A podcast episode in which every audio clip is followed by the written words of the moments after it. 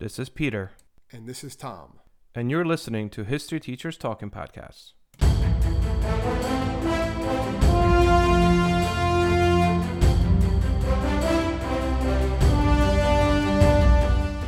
All right, this is Peter Zablocki and Thomas Reska, and welcome back to our podcast. Tom, Hello. as you said, you know, before I click record, this may not potentially be your thing. But then again, Well, it's not my thing it's, uh, either. it's, ah, it's just something I feel like you've been asking to do for a while. Like, oh, let's do Sure. this one, let's do this one. So I was like, and I've never said no. It's just we always came up with a different one, like the, the day of or a couple, couple Hours. a little bit before, a couple hours beforehand. But um, yeah, it's one that we've definitely, I guess, talked about or you were inspired to do from watching History Channel a little bit. So it works. It works. So Yeah, what are we talking? What are we talking about? we're going to be looking at the um, the history or the uh, the rise of the um, the, the American automobile industry, right? American cars, Yep. American Yep. muscle, right? There you go. Yeah, Hey, man, I don't know if like we're going to get to American Muscle, but we are going to talk about. You're right, like the like the history of American auto industry because it's extremely important. If you, for most of the 20th century, actually, if you look back at history, the United States economy and how well it was doing was judged solely on how well the auto industry was doing. oh yeah, yeah. Well, we're a country that's reliant on automobiles, so it's it's Absolutely. the dominant mode of- transportation. Yep. And um, for the early years, we were like the big manufacturing um, country when it comes to cars. Um, well into the 80s, I guess, right? And Yeah, was- 80, we were yeah. easily the the yeah the largest over. producer of automobiles. Yeah, and it was it ended in the 80s because of japanese cars um, japan took us over but um, and as you mentioned this had a lot to do with the geography aspect because the united states first of all we have an overabundance of natural resources we also have a huge population and we happen to be spread out like across a vast area in the united states so therefore a car in the car industry it almost seemed like we were made for it you know for each other and, and that's kind of where this comes out of there, there's a lot of interesting characters here but I think we're mostly going to concentrate on the the big three. The big three, right? Which would be General Motors, Chrysler, and Ford, right? That's what we're talking Yep. about. Those are the ones. Just so we Yep. both are on the same uh, Yeah, yeah, yeah. the same wheelhouse here with, with the same big three. Yeah, so it's General Motors, Chrysler, and Ford, and they really come to be. I mean, they're around beforehand, but they really um, dominate because of the Great Depression, and we'll, I'm sure we'll get into that. Yep. So let's kind of just briefly start off with cars. Period. Like how that came to be. A little brief history of cars because there is a common misconception. Well, I'm sure. that- You, I'm sure you've heard about this. Yeah. So when one car meets another car, and they fall in love, right? Is that? Yeah, I know. I'm yeah, sorry. yeah. That's a, that's a dad joke, but that's how you said that. That's cool. Well, you are. okay, dad, so- moving on. Um, moving on. Okay. you know, I, I'm, I've actually, I'm full of dad jokes. That's kind of what I do. But anyway, Outside the big three. Actually, yeah, I was going at, to right? start. Yeah, I was going. To so actually, believe it or not, 1769 was the first ever steam powered automobile that was like capable of of human transportation. Um, it was built by Nicolas Cugnot, which was a, a French inventor. He had a background in military engineering, and he actually designed the vehicle in 1717, by the way, 65, um, to transport cannons for the French army. And this was so ahead of its time. It was like this th- three wheel steam powered thing. You know, 17, this, we're talking like George Washington times. And people are like, yeah, this guy's nuts. You know, and then in 1808, another French inventor, uh, Rivaz was his last name, designed the first car that was powered by an internal combustion engine. Um, it was also fueled by hydrogen and had some form of an electric ignition, which is kind of cool. Then 1870, it's almost like nothing really happens for like 70 years almost. Yeah. In 1870, a German inventor, um, Siegfried Marcus, built the first gasoline powered combustion engine. He placed it on the push cart, and that kind of like resulted in like the first sophisticated um, combustion engine car. Without a steering, clutch, brake, and essentially, essentially, what like would it go on to influence cars going forward? And then um, sticking with the Germans, you have around the same time, Nicholas Otto patented the four-stroke engine, internal combustion engine. Um, Rudolf Diesel, which kind of that you guys hear that around sometimes, There patented you go, a right? similar right beginning of diesel engine. It's named after the guy that did it, Rudolf Diesel, in 18, uh, 1897. It's kind of crazy. But the first real like car that like really gave a lot of people a run for their money was Carl Benz um, when he built his first gasoline powered automobile that was sold to the public was in 1885. But then he really hits it big with the 19 um, Carl Benz does it with the 1901 Mercedes. designed by Wilhelm Maybach for the Daimler uh, Motor Company, and it's actually credited in 1901 as the first modern motor car. Um, it had 35 horsepower. Uh, the engine weighed about, it's not crazy, right? 14 pounds per horsepower. On an engine, yeah, imagine top, that. Yeah, right. But a top speed of uh, 53 miles per hour. Anyway, um, by 1907, this Well, I, I thought that's, was interesting. fast for the time, though. Right, I thought so too. When I saw it, I'm like 53 miles per hour. What? Yeah. Um, 1909 People though. This is kind of that's going crazy. yeah, I know. Imagine. Um, 1909 though, which is interesting. He actually had Daimler. Daimler had um, so Benz and Daimler had the biggest integrated automobile factory in all of Europe, and it employed some 1,700 workers to produce fewer than uh, 1,000 cars per year. And Henry Ford just like laughs at that in a you know in another decade. He's like, wait, how long? How many? Do you, you only make a thousand per year, and we have all these workers. Um, so things kind of change.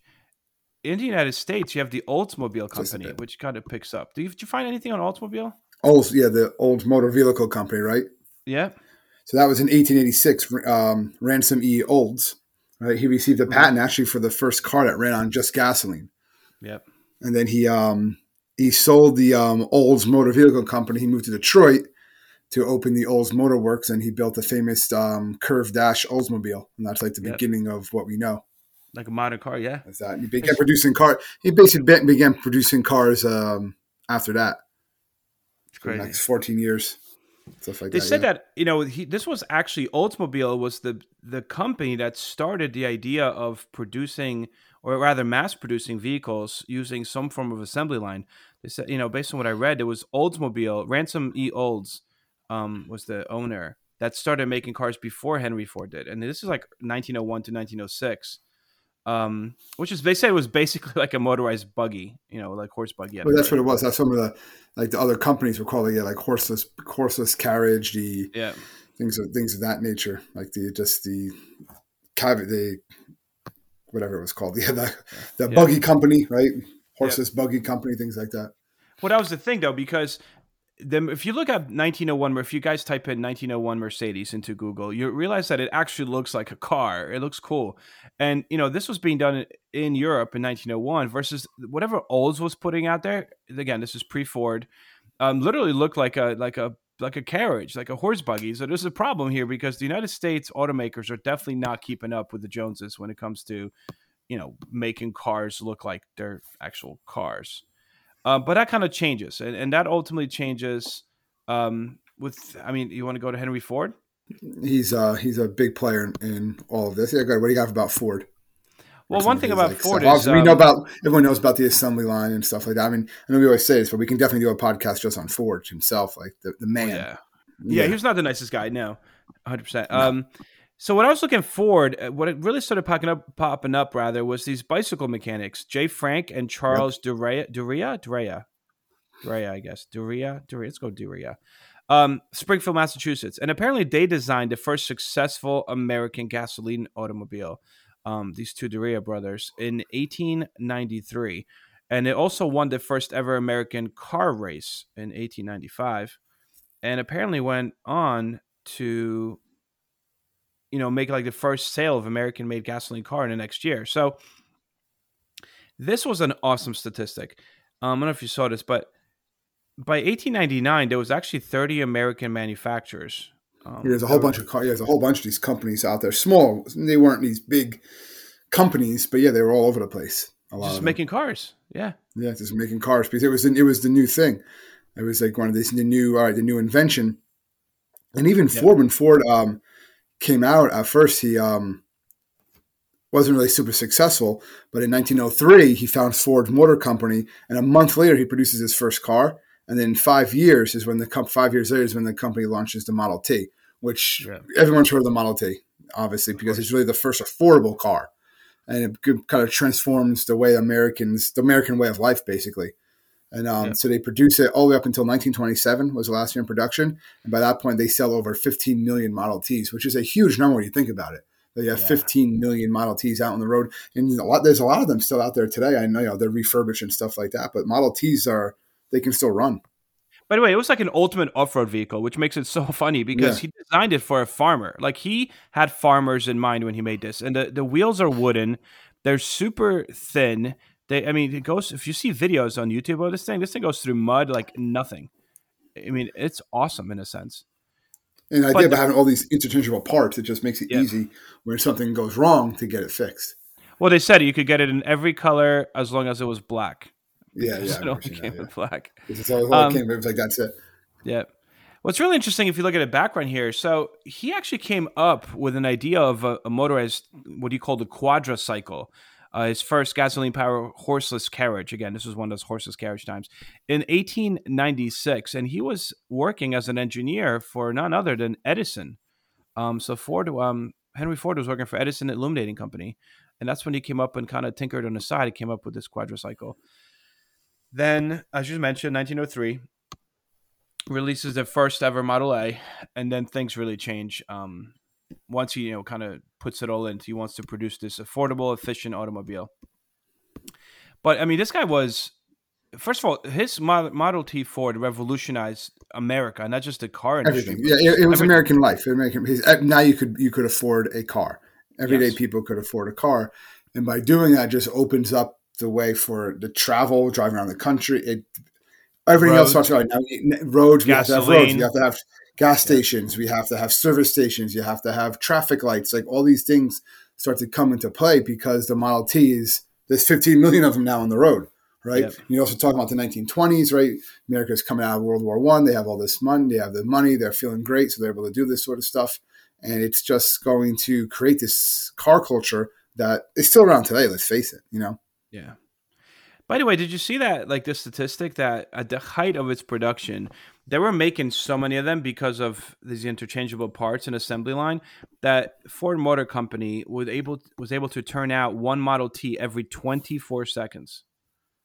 Like I did see something like that. Crazy. Something like that. crazy. But Yeah, it- obviously like, it wasn't really like a super advanced car, but it was like you said, it was this all-terrain machine, basically. You know, and it just kind of like changed everything. well, but Henry Ford unfortunately um you know does get competition here. Like this doesn't um Well, it's capitalism. way- It's going to have his competition. Yeah, but just real quick, did you know that the first is a, so the four cylinder twenty it was twenty four horsepower the Model T, right? It was first offered in nineteen oh eight and sold for eight hundred um twenty five dollars initially, right? They got the production so you know I guess it grew so much, the production itself, Low. that by the time that it was withdrawn in 1927, its price was reduced to $290 um, per car. So it went from 825 to 290. It truly was a very affordable car. Um, you know, it wasn't. I mean, an average. They said like an average 1912 roughly, right? Um, annual wage in the United States was like 600 bucks, and this he was selling this for 290. Like I'm thinking how much cars are today, and an average American wage. I mean, there's no way you could buy a car that cheap today. Just kind No, of no. Well, yeah, not a new car, not even close. Yeah. Actually, you couldn't even buy like a used car if it, it wouldn't run. no Parts no would be worth more than that. So what happens here is Ford's mass production techniques. Obviously, people are looking at this and they're like, "Oh, okay, we could do this," and other automobile manufacturers start to really kind of chase him in a sense. Um, and also, what you have here is these companies are introducing the same idea of making cars quicker, and they're now he's got competition. So when I looked at the statistic too, there was they said that active automobile manufacturers dropped from 253 of them in 1908 to only 44 by 1929. So 1908, and that's like 20 years. Went from 253 manufacturers to just 44. However, by 1929, so in the eve of the Great Depression, 80% of the industry's output accounted was accounted for by Ford, General Motors, and Chrysler. The only independents that were really around by the Great Depression, besides Ford, General Motors, and Chrysler, which were making 80% of all the cars, was Nash, Hudson, which is made popular again with the Cars cartoon, Studebaker, Packard, basically. Baker, yeah. But they were all wiped out by the Great Depression. I mean, st- uh, the- they say Packard kind of lasted a little bit to World War II, but more or less, like you said early in the podcast, that Great Depression left us with three major companies. Yeah. So General They made a couple Motors, other ones really survived. Yeah, General Motors. So, was it founded? What 1908, right? mm-hmm. Flint, Michigan, by William Durant, and it basically has they have instant success of the company because they were allowed they basically acquire a lot of those smaller companies. Um, they acquire yep. um, Cadillac, Buick, and then um, under some new leadership, the company becomes the largest car manufacturer in the world for a while. Um, yep. Basically, becomes really really effective, and uh, GM was known for its innovation, um, catering to different social classes. They had a bunch of different um, varying price structures, so they kind of like had the same car but different amenities and stuff built in, and uh, it became just well liked. And that's one reason why they were to make all these cars, and it just again just blew up. These people, these cars were affordable for different classes. So as you, you were able to kind of as your socioeconomic status changed, you could uh, afford a different car, and that's really yep. what appealed when it comes to General Motors. That's what it was, and ultimately the ultimate yeah. goal was to to get to having like a Buick was a higher level, Pontiac was the cheaper yeah. level, um, Chevy was like the kind of middle of the road. But like as you were rising in social class, the idea was that there was a car for you by General Motors, and the car that you aspired to get was the Cadillac. The Cadillac was the luxury brand of General Motors, and very similarly, Ford kind of adapts that as well because Ford's like, dang it, we only offer Ford. So then they kind of eventually go into having a Mercury and then a Lincoln. Um, Mercury's and Cadillac had like, yeah, Cadillac had fancy things like um, power steering. Yeah, like, that was one of the first ones on every yeah. vehicle. That was like a big deal. Have you ever drive a car that didn't have power steering? Like it's just it's. I did it's back different. in the day. Actually, I'm pretty yeah. sure my first car did not have power steering. Actually, it was such a basic version of like Chevy Colt, and it had no power steering. It was a five speed manual transmission, and it didn't have the RPM, so you had to listen to the engines when you had to switch the gears. And it only came with one mirror on the driver's side. That's it, stock. Like I had a car that literally was like the Nothing. bare necessities. Yeah.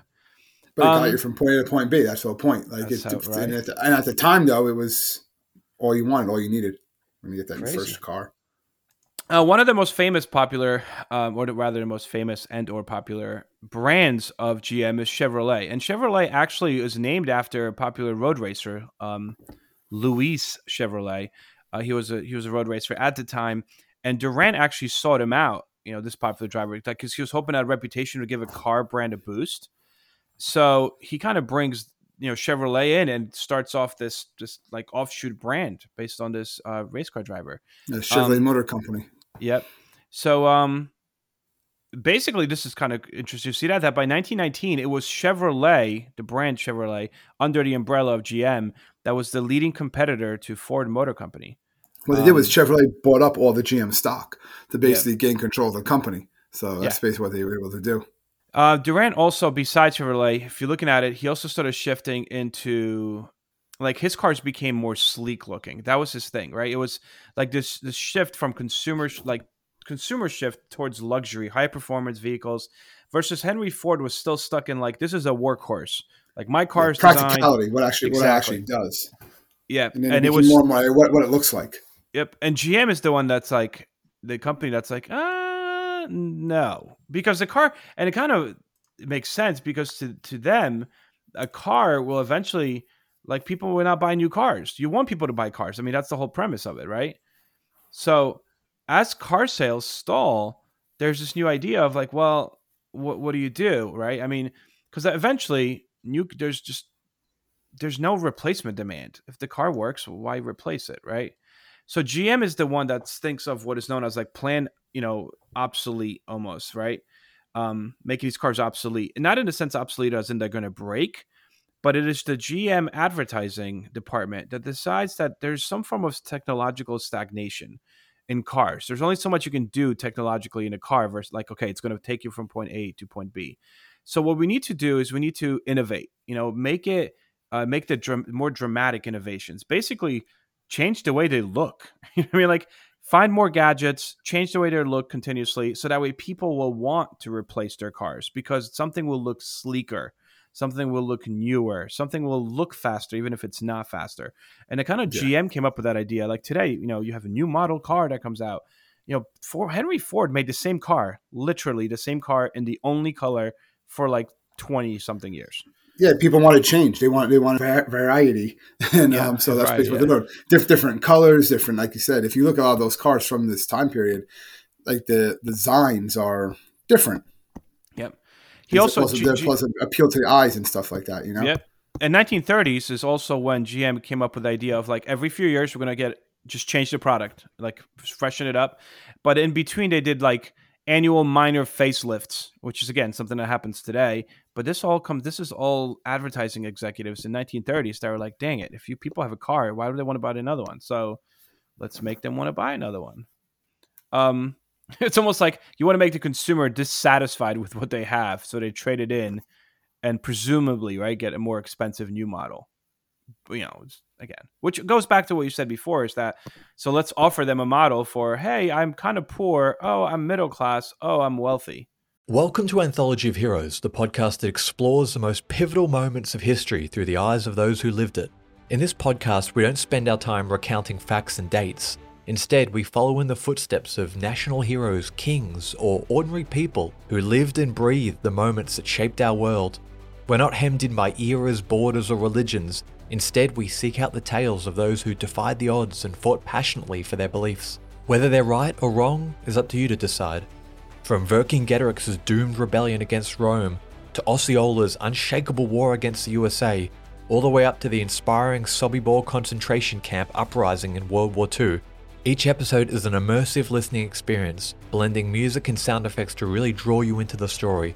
Our episodes go for about 45 minutes, making them perfect for your commute, and are crafted using a wealth of historical sources, which I list on our website if you want to learn more. I'm the host, Elliot Gates, and I'm thrilled to have you joining me as we uncover history's hidden gems and illuminate the faded pages of our past. Look out for the Anthology of Heroes podcast on Spotify, Apple Music, or anywhere else you get your podcasts from. Um, nuts. But Ford loses massive sale here. It's you know the the lead in sales drops down a lot to Chevrolet. Um, by 1936, so in the middle of the Great Depression, uh, GM General Motors claims 43% of all United States market, and Ford only has 22%. Um, it actually falls behind Chrysler, which had 25%. So I guess we could move into Chrysler a little bit, but this is interesting in a sense that here is Ford, and there's this misconception, even among my students, like Henry Ford invented a car. No, no, okay, no, but, he did not. But all new cars, exactly. And then I think old cars in the 20s and 30s were Fords. Not really. Actually, Ford kind of fell out here out of favor. So, um, what do you have about um, anything for else for GM before we hit up Chrysler? No, I think that's good for GM. Like I said, I let's get let's look at Chrysler a little bit. So obviously Walter Chrysler, right? He was once the head of GM, right? I think he yep. was in charge of the um, Buick division, so yep. he kind of knows about like the upper class or the higher class um, cars and all that good stuff. And um, basically, he renamed uh, the Maxwell Commerce Company from bankruptcy, and he renamed it the Chrysler Corporation in 1925. And um, again, it's in Detroit, right? And became yep. known for its mid-price cars, right? They had um, really impressive performance, all right? Not, very well engineered, and um, the company acquired the Dodge Brothers company three years later, which put Chrysler at the bottom of the big three. Um, and he basically has financed the construction of the Chrysler building in 1928, which was the um, world's tallest building by the time it was done. Yeah. And um, yeah, he just becomes part of that big three that make up basically 75% of sales in uh, automobile sales in America. Yeah. During that time. And um, yeah, you have all these like the 19, with the Dodge Dart GT, but all types of different cars. If you think of it, like all the ones that Chrysler has, it's it's a yeah. lot. It's a Dodge. And Chrysler's got through some... are, aren't they with Jeep now? Chrysler, Dodge. Yeah, they own Jeep. Jeep. They own Jeep. Yeah. Uh, well, they own Jeep, and then uh, now it's Fiat owns all of them. I mean, because yeah, well, yeah, well, yeah, Fiat buys them all after uh, yeah. after 2008, right? Whenever yeah, things kind of don't pan out for them. Um, but yeah. what's interesting about Chrysler is Chrysler's actually Walter Chrysler's brought into the Maxwell Motor Company, right, in 19 early 1920s to like help managing it. You know what I mean? Like yeah. all these guys, yeah, they, they, work together in one company and they branch off and create their That's own company for a while. I mean, it's all like a, it's all it's all the same people. Like, keep it in the family. I like that. They all kept it in the family. okay. Um, there you go. So early 1920s, Maxwell Company brings in Walter. Walter Chrysler, instead of helping like pick up the Maxwell Motor Company from bankruptcy, actually reorganizes it and purchases it and turns it into yeah. the Chrysler Company. Um, and he organized that in 1925 and then his cars were some of the first one like, his big thing was make it affordable but also he was looking for that technological advancement. Like how can i make my car uh, better gadgets anything? How can i make it better than my competition? And a lot of innovation actually um, high compression Wow, yeah. engine carburetor air filter uh, lubrication inside the engine oil filter. So like you guys get your oil change and you have a new oil filter in the engine that first time that happened was in a chrysler. Um, also first practical mass produced four wheel drive hydraulic hydraulic brakes right?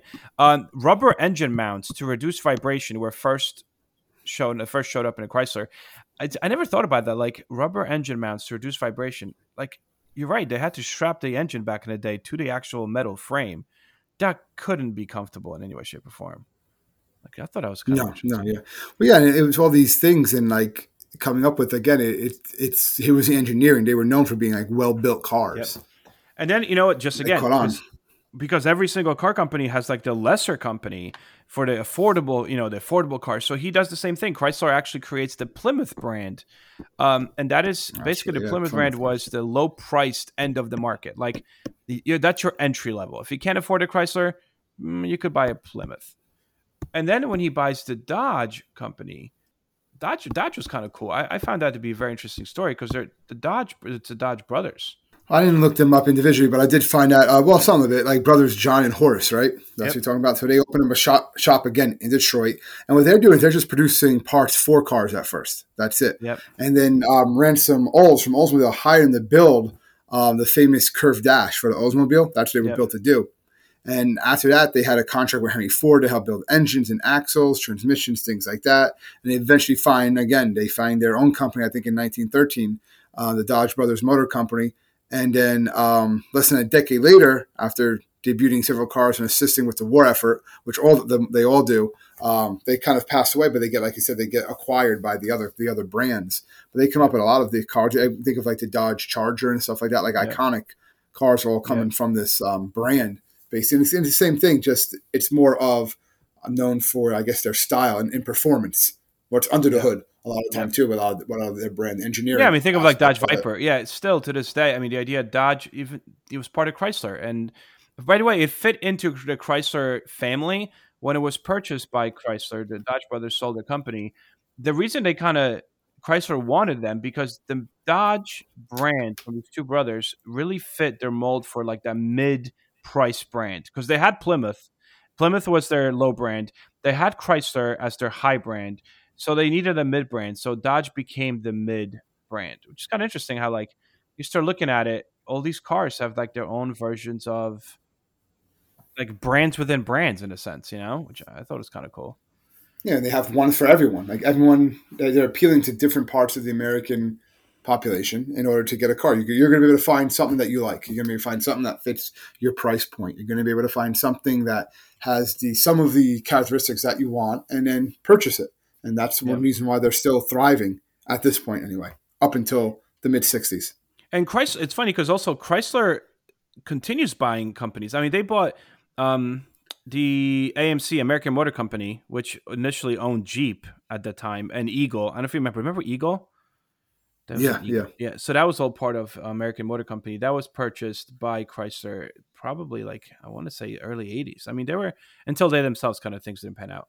But let's go back in time a little bit. World War II and the auto industry. So, because I think it plays a big part in restructuring the auto industry because before World War II, there are more than three major automakers, right? Like and we mentioned them before.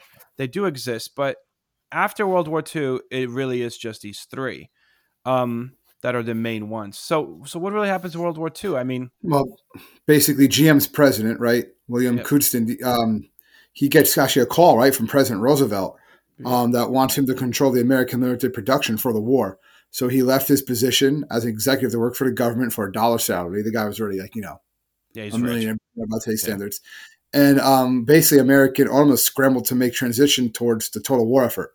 And that's why I always like just tell my students, like, total war, when a country commits to total war, it's very different. They're not building these cars. These companies are not building cars and stuff. They're building tanks. They're building bombers. And um, the big three automakers like started building ta- tanks. Chrysler built tanks. Um, the government owned a plant. Um, they start building more tanks. Um, I think Chrysler themselves built more tanks than all of Nazi Germany did by the time the war was over. That's the amount of tanks they're turning out. Ford began building um, bomber plants. They began building bombers, right? Just building aircrafts, and they wound well, up. Well, that was the. This called the Willow Run. I mean, the Willow Run yeah. was bomber insane. Plane. They built one B twenty four bomber, Liberator bomber, every hour. How crazy is that? That's crazy. That, that's the main thing. Like you talk about what was America's big contribution in World War II. It Boom. was it was just materials. Like it was just a, the the raw the, the raw materials they were able to just send to the war effort. Like just all these bombers. Like think about one bomber an hour. Yeah. You, you, you, it didn't matter. Like the other countries just couldn't keep up with that. You can't fathom that. I mean, that's that's yeah. the thing that's crazy is that he basically said when the government came to Henry Ford, they're like, all right uh, you you figured out how to revolutionize the auto industry. Like we need these bombers, and he took 975 acres of his own farmland that he owned in Michigan and constructed the the Willow Run, uh, Willow Run, which was called as you mentioned. But yeah. this was at the time the largest war factory in the world, and actually in world history. There was a adjoining airfield right to it that was that was this is another thing. Talk about PR. He hires Charles Lindbergh to be his test pilot, right? Which is nuts. But the way, if you guys ever look up Willow Run, this humongous factory, they would literally start from little parts, and at the very end, a full blown B twenty four Liberator U.S. bomber would pull out of this hangar, and it would pull right onto the adjacent um, airfield and just fly off to whatever it needed to go to base wise. Like that was Insane. They're just ready to go. Yeah, they're just ready to go. Think about uh, building a bomber in an hour. like that's crazy I can't, I can't, when you think about it. But I just can't. Again, hey, Henry effort, Ford. Yeah. That's that's Henry Ford. But yeah, so um, basically, I mean, you know what's also interesting? Kind of, I looked at.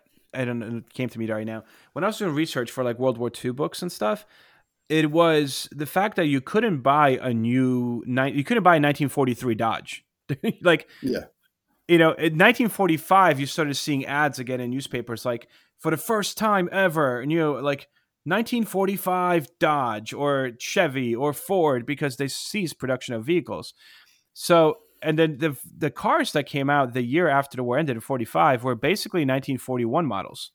Um, yeah, yeah, just, yeah, re, yeah, yeah, yeah go back like, to the drawing board, recreate yeah, things. Yeah, to see really what, what the Americans were looking for at that point. You know, like what was going to be the new styles and stuff like that. And then things kind of like fall apart after World War II for American auto industry. It, there was some really, based on what I saw, it's like Americans started looking at like non-functional yeah. styling at the expense of economy and safety. You know, it was like if it looks good and it feels comfortable, like it doesn't matter that it gets like three miles per gallon and then you start getting these big American like boat cruisers.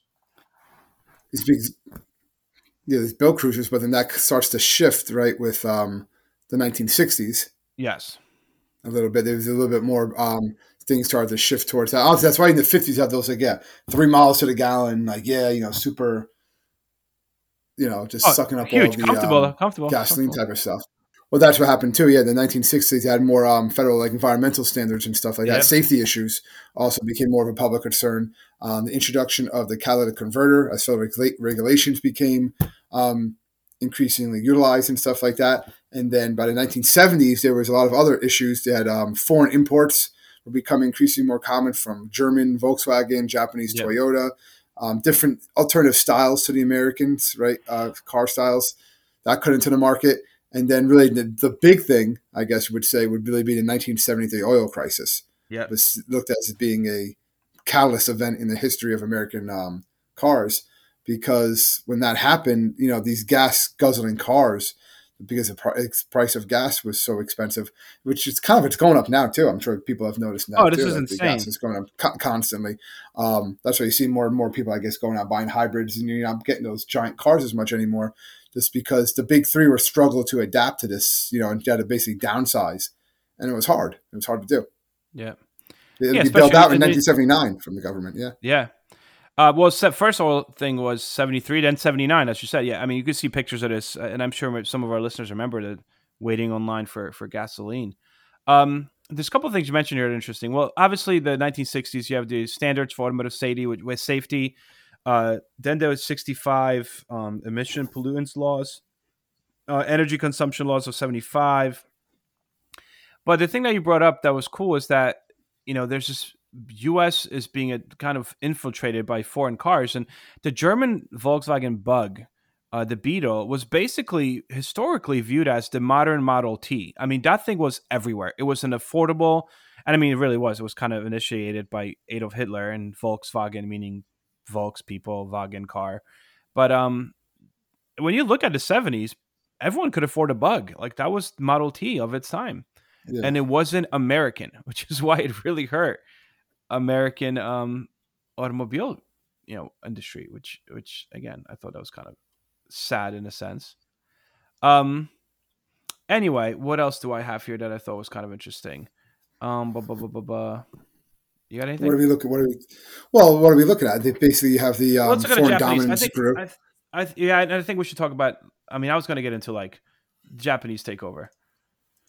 Yeah, the, basically these the dominance grew. The Japanese cars became more popular. Um, it forced companies to basically being forced to limit the number of exports that they were able to produce. Yeah. Uh, take advantage of the exporting the luxury cars to the U.S.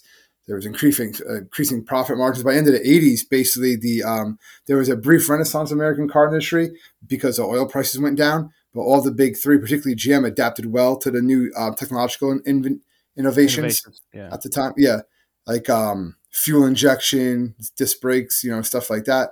But also the big three started to invest in foreign car companies. Yeah. Um, as I mean, they try to limit the limit the competition, but again, it's just more and more coming in, more and more coming in, and then um, a lot of the in by the '90s, uh, Honda, Toyota, Volkswagen, BMW, they all open manufacturing plants, you know, in in the United States, and that really started showing the decline of the big three, yeah, uh, over time because of this. This is basic competition. It was they cornered the market for so long. They had five five percent of the market, and then just with there was more options started opening up. You're not gonna you're not gonna have that well, control as much anymore. It's just there's just more options now. Again, you know, and the options what's important because of the 70s and the oil embargo and crisis. I mean, the cars from Japan. Uh, were basically smaller and more more fuel efficient, less polluting, much safer. You name it. Like it's almost as if you feel like I don't want to say that, but at the same time, if you look at older restrictions, political restrictions that are happening in the 70s on automakers. Like you need to make your car safer. You need to, the pollution has to be better. Fuel efficiency has to be better. Uh, and this is all coming from through legislation. Um, and the American car companies are really kind of slow to adapt to that. While yeah, they just they just didn't catch, Asian cars already had it. Up, yeah. yeah, and yeah, the Asian cars they, already they, had it.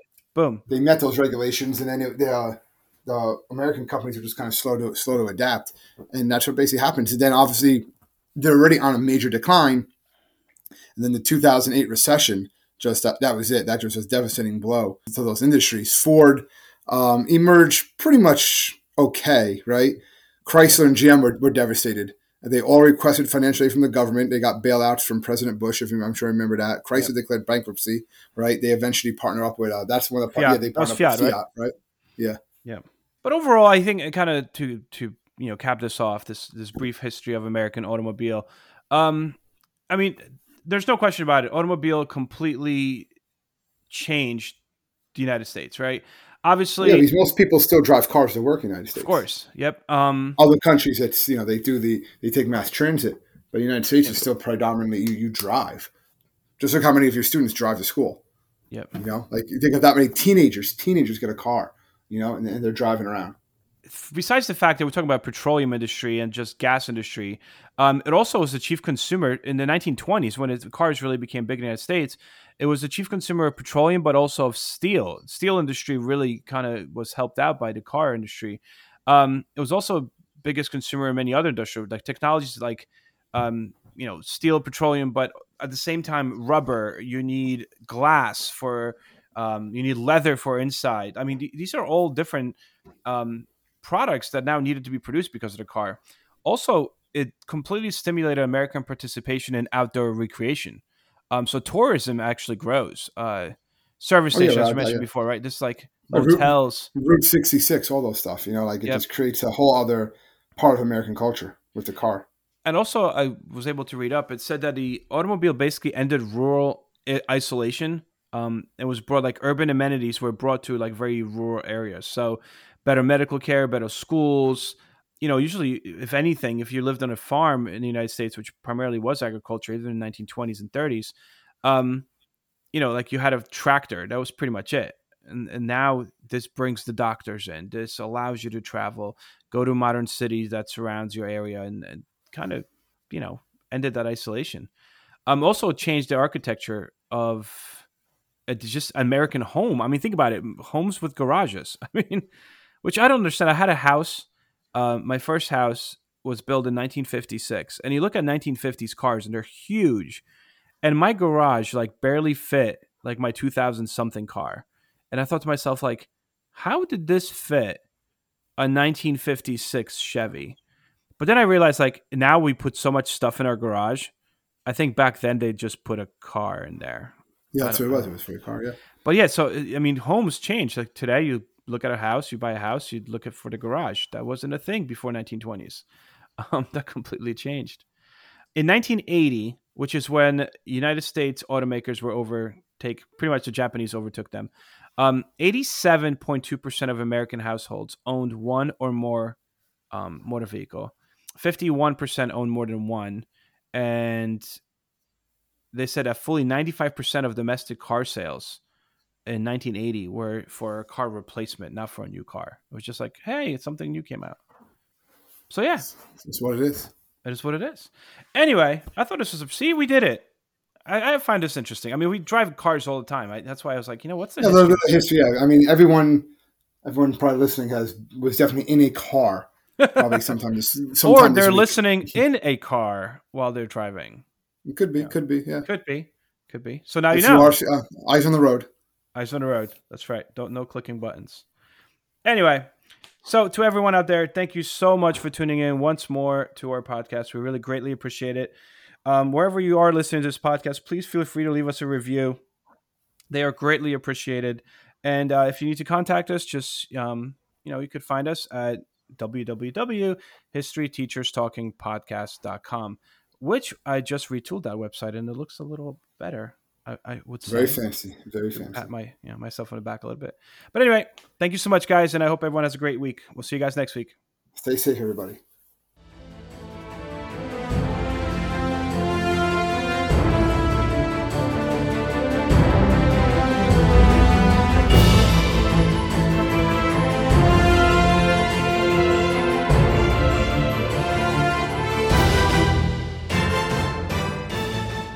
Hope everyone enjoyed our podcast, and if you would like to email us, you can do so at historyteacherspodcast at gmail.com.